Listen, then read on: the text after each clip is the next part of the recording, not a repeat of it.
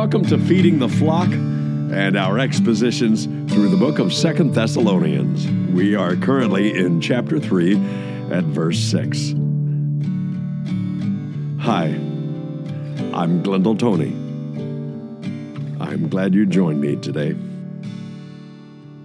Let's begin reading, why don't we, right away in verse 6 of chapter 3 of the book of 2 Thessalonians, where Paul writes this. Now we command you, brethren, in the name of our Lord Jesus Christ, that you keep away from every brother who leads an unruly life and not according to the tradition which you received from us.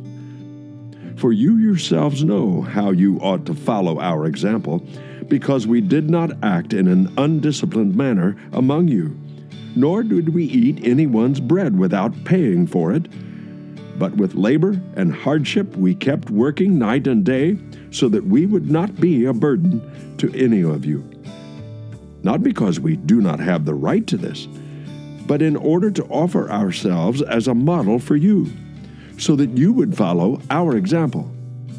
For even when we were with you, we used to give you this order. If anyone is not willing to work, then he is not to eat either.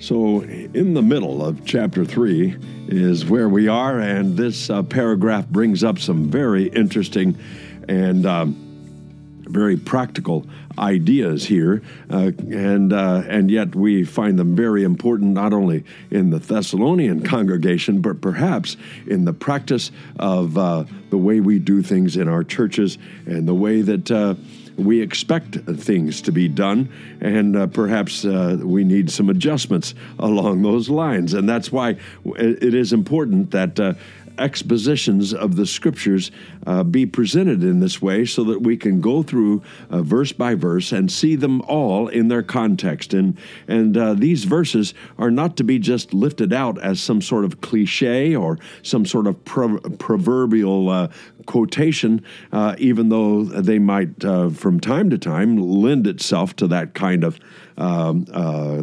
appreciation.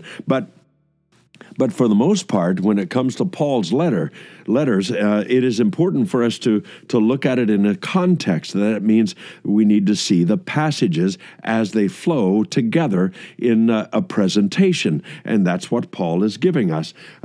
Chapter 3 is the third presentation, you might say, in our outline, the way we have formed it here. Chapter 1 has to do with the circumstance of their persecution. And the general exhortation there was waiting with courage. The second chapter had to do with prophecy and the fulfillment of prophecy, and the encouragement was watching with composure. Now in this third chapter has to do with practice, or you might call it behavior, actions, how these actions play out in daily life. And that means working with commitment. And then, of course, the chapter 3 ends with a signature at the end with the last two verses. We will not get that far in this episode. We will only concentrate on the paragraph that we have read earlier, But beginning chapter 3 had to do with Paul's confidence in them as a congregation, but it was his confidence was actually placed in the Lord, because it is the Lord that is faithful, according to verse 3. And then he gives a command, because he said earlier in verse 4 of chapter 3, he says, we have all confidence in the Lord concerning you, that you are doing and will continue to do what we command. Not often does Paul give orders or give commands, but he does from time to time when it is important. That's the reason why we want to cover this. This was an order. It was a command based upon an order, if you want to put it that way. And that's what we want to get at. Now, later on, verses 11 through 13 is the confrontation that Paul gives to this congregation, but also to those who are violating this order, violating this command. And then there are some consequences to bear in verse 14, and verse 15 gives a caution, a general caution, to close out the main body of this epistle. So, that's where we find ourselves then. So Paul wants to give this command. It is rooted in his own tradition and his own example. It also has a rule or an order that he gives here, and that's where we are in this verse 6. Now we command you, brethren, in the name of our Lord Jesus Christ. Paul wants to bring the authority and the lordship of Jesus into the room. He wants to make the master in control of what he is about to say, and the reception of what he's about to say is under the rule of Jesus himself. And notice that Jesus is still known by that name in heaven in his resurrected body. He is still called by his human name. That's because he is living a human resurrected form in heaven. He is also known by the Greek word that is the title Christ. Christ is not Jesus' last name. It is the Greek word that refers to the stature or the role of Messiah, the anointed one, the Hebrew word Messiah.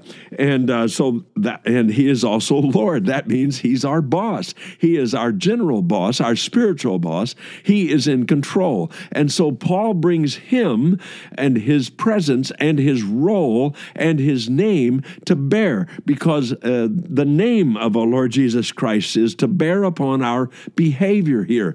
What that means is, it's more than just chanting the name.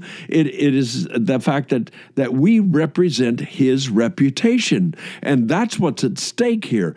The reputation of the Lord Jesus is at stake in our behavior, in our daily behavior, in the way we establish our priorities and our activities, and in this case, our work. And we'll get to that in a moment.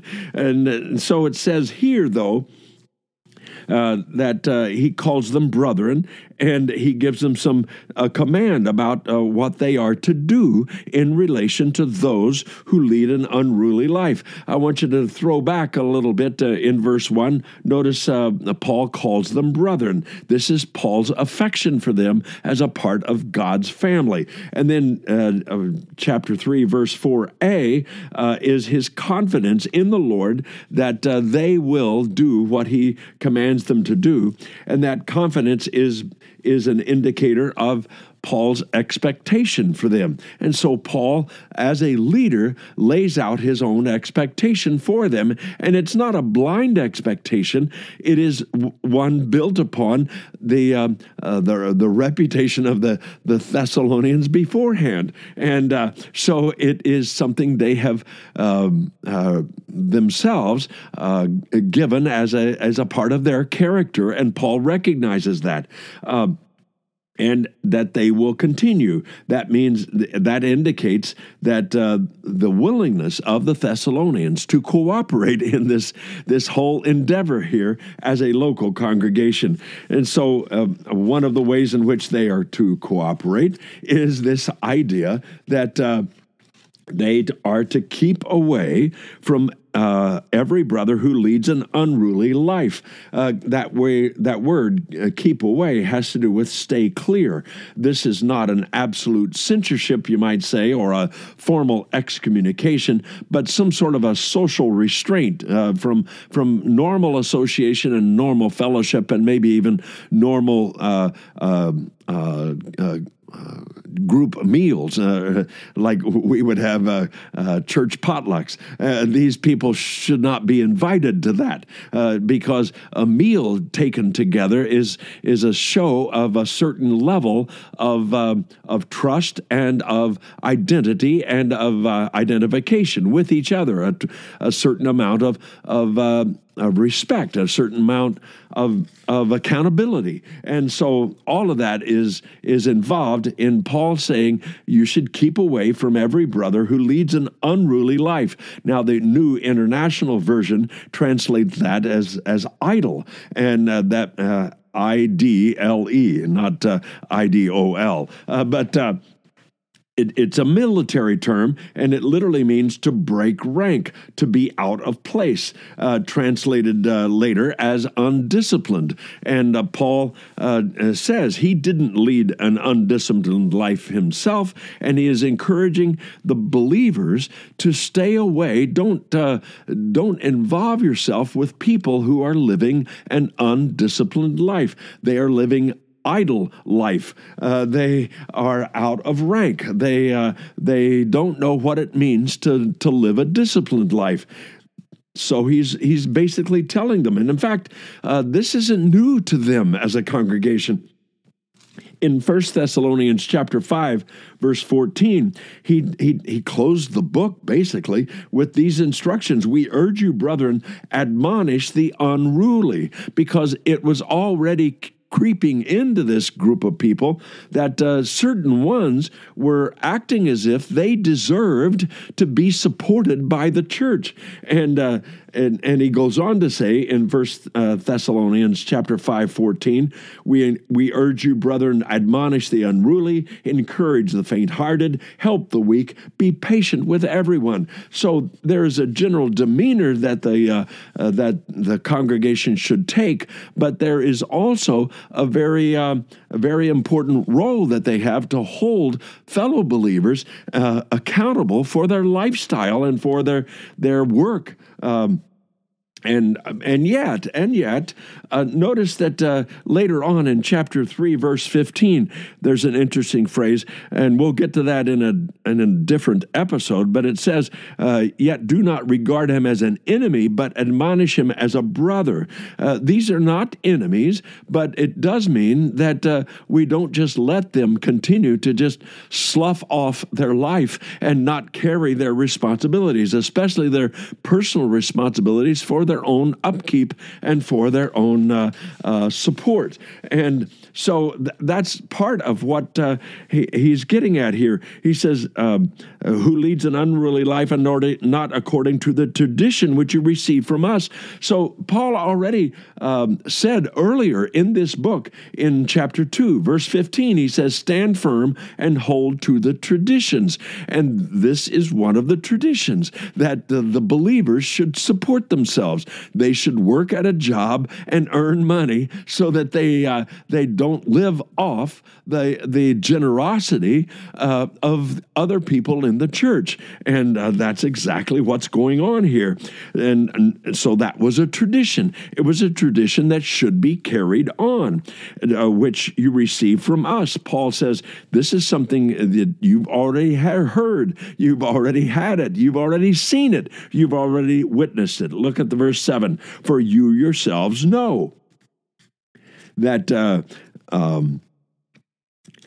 how you ought to follow our example, because we did not act in an undisciplined manner among you. Paul offers himself as this example, and they were very much aware of Paul's behavior when he was there in that congregation.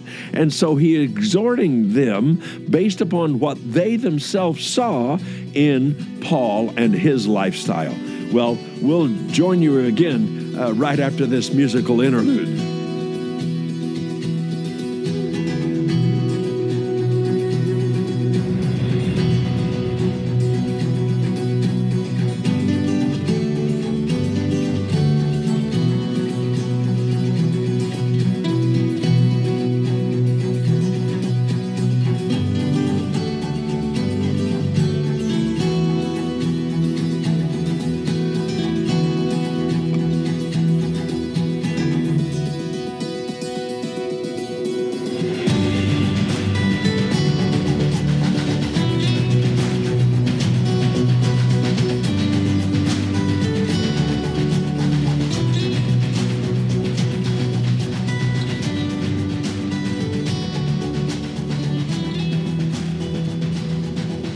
Welcome back.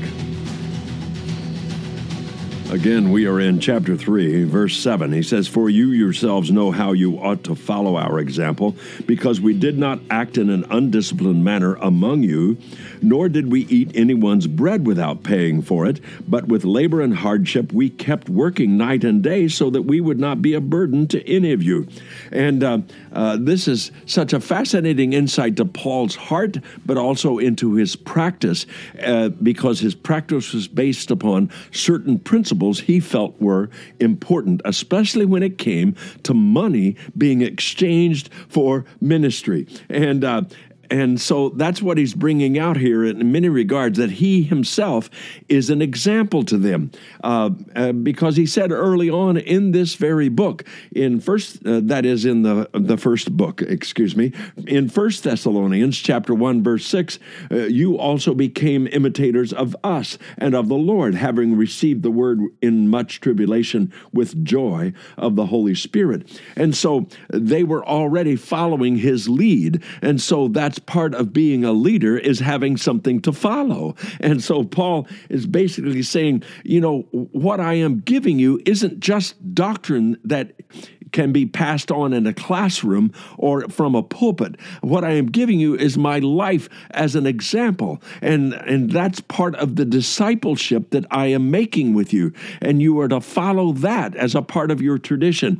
And it's a very fascinating look at that, because of what Paul did among them was just as much a part of his ministry as what he said among them. And so it says that he didn't live in an undisciplined manner, and that he did not. Nor did we eat anyone's bread without paying for it. Now, he's not saying he didn't take a meal from time to time with various people because of their own generosity. That's not what he's denying, but he is using this as a general principle. He did not come into this congregation expecting them to support him with their money. And so he worked hard so that he could support himself. That's what he's getting at here. And that's exactly the part of his lifestyle that he's giving to them as an example, as someone to follow. He'd said so in many regards in 1 Thessalonians chapter 2. If you want to flip back to that passage in 1 Thessalonians chapter 2, he says some very intriguing things that causes us to realize of some things about Paul's relationship to his congregation here. It says, "For you yourselves know." You see, Paul lived his life in such a fashion he can call upon the congregation to witness what they know and what they saw in Paul. Paul was not just a sermon preacher who came out and gave his presentation on stage and then went back to whatever else he needed to do in the privacy of his apartment or in his hotel room, and all you knew was his 30-minute sermon or his 40-minute messages or his 10-minute presentation, as if it was just a stage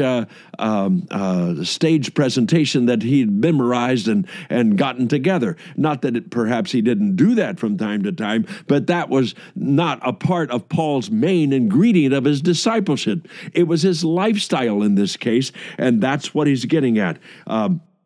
And he's making an appeal to what they themselves saw in him as a part of his argument here. And again, 1 Thessalonians chapter 2, verse 1, it says, "You yourselves know." Verse 2 includes this phrase, "as you know." In verse 9 of chapter 2, he says, "For you recall." You see, just scan on down. Look, in verse 10, he says, "You are witnesses." Verse 11, he says, "Just as you know."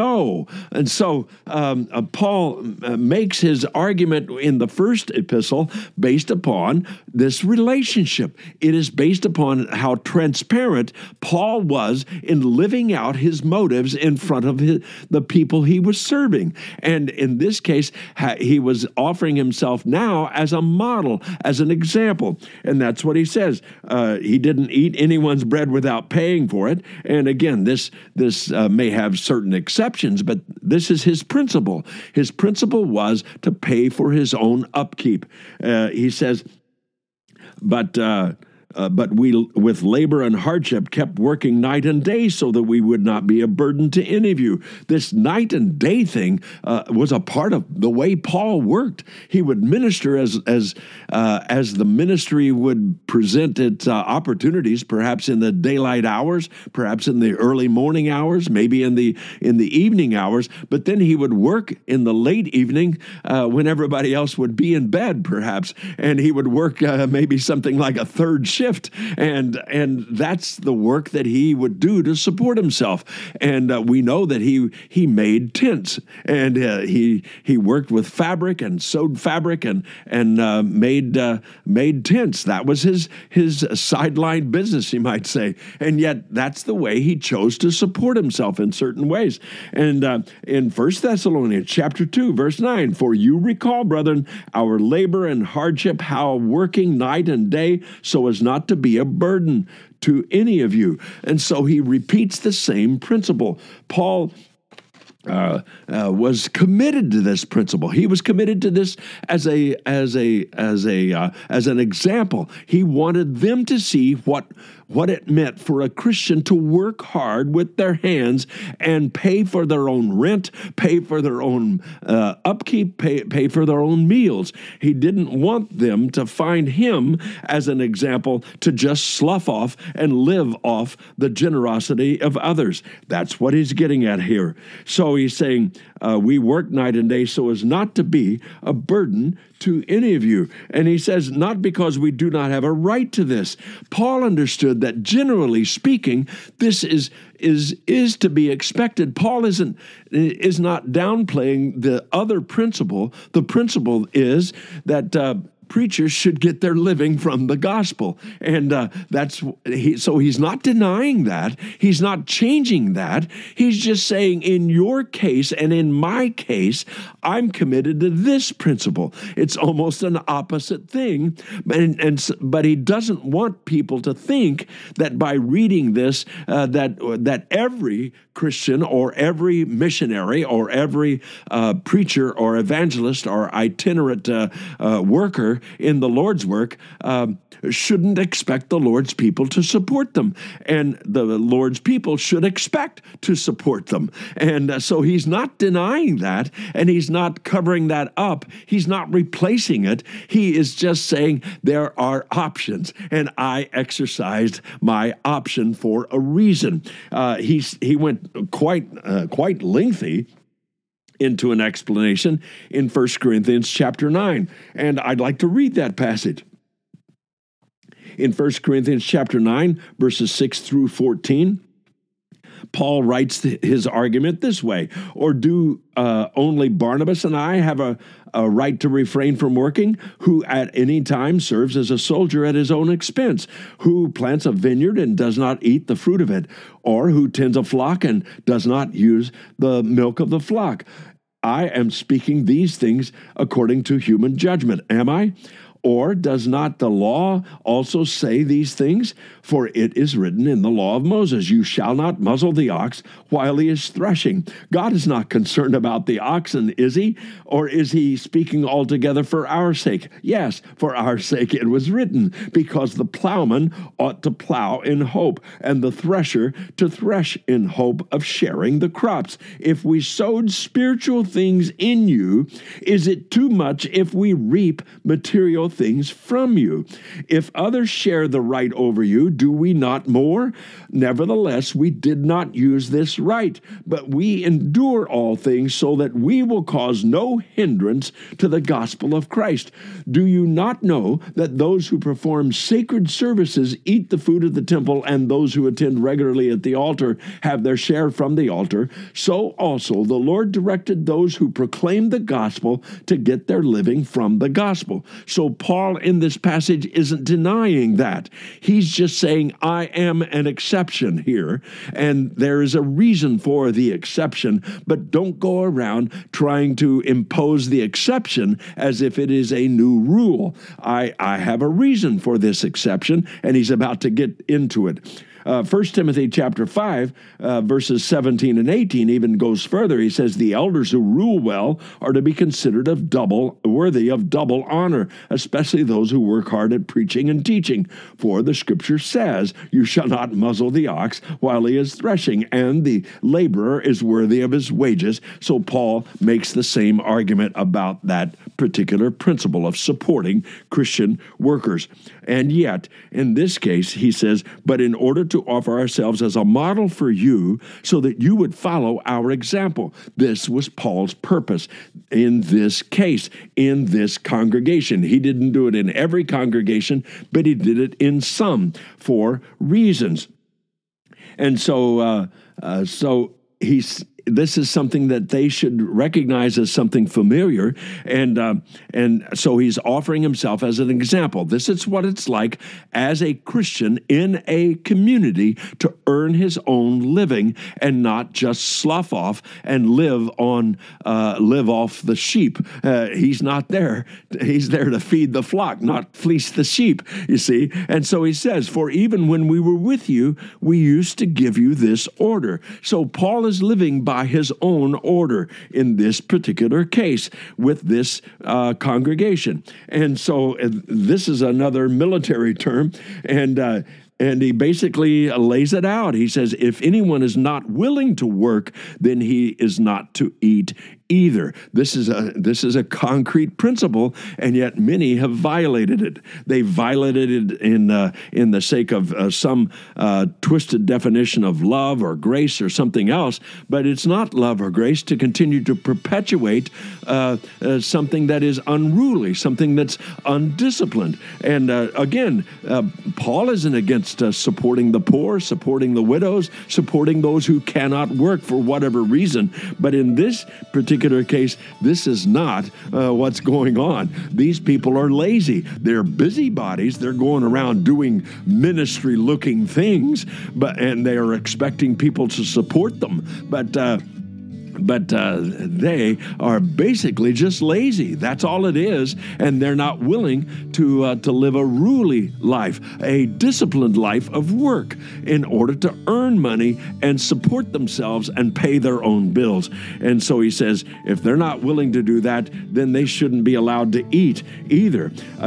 Proverbs chapter 16, verse 26 says this, a worker's appetite works for him, for his hunger urges him on. We have forgotten that principle in many regards. It is important for us to realize that grace means we are motivated to do the right things, to follow the right things, and to be the right testimony, and that includes being responsible, being disciplined, supporting ourselves so that others will not have to support us just because we aren't willing to work. You see, in 1 Timothy chapter 5, verse 8, it says, but if anyone does not provide for his own, and especially for those of his household, he is denied the faith and is worse than an unbeliever. So there, Paul raises this principle of supporting yourself, of getting a job, supporting yourself so that others in the church won't have to, and he raises it up to this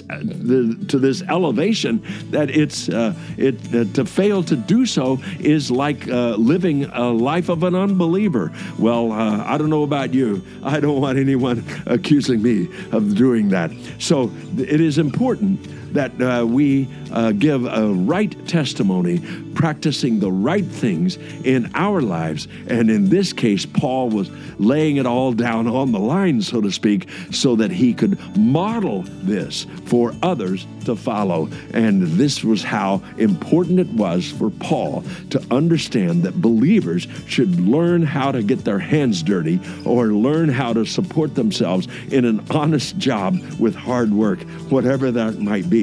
And that was important to Paul. And that's the reason why he lays this out. And he's not done yet. We'll get to that in the next episode. Father, I thank you for these moments together in your word. Give us wisdom and understanding. in the way that we practice our lives, in the way that we get up in the morning, in the way that we go to bed at night, in the way that we invest our lives, in the lives that you've placed under us. And we pray that we would be responsible people, supporting ourselves and our families according to your grace and your mercy. In Jesus' name, amen. I hope you enjoyed this presentation today. This is Glendale Tony. Join us again for the next episode of Feeding the Flock.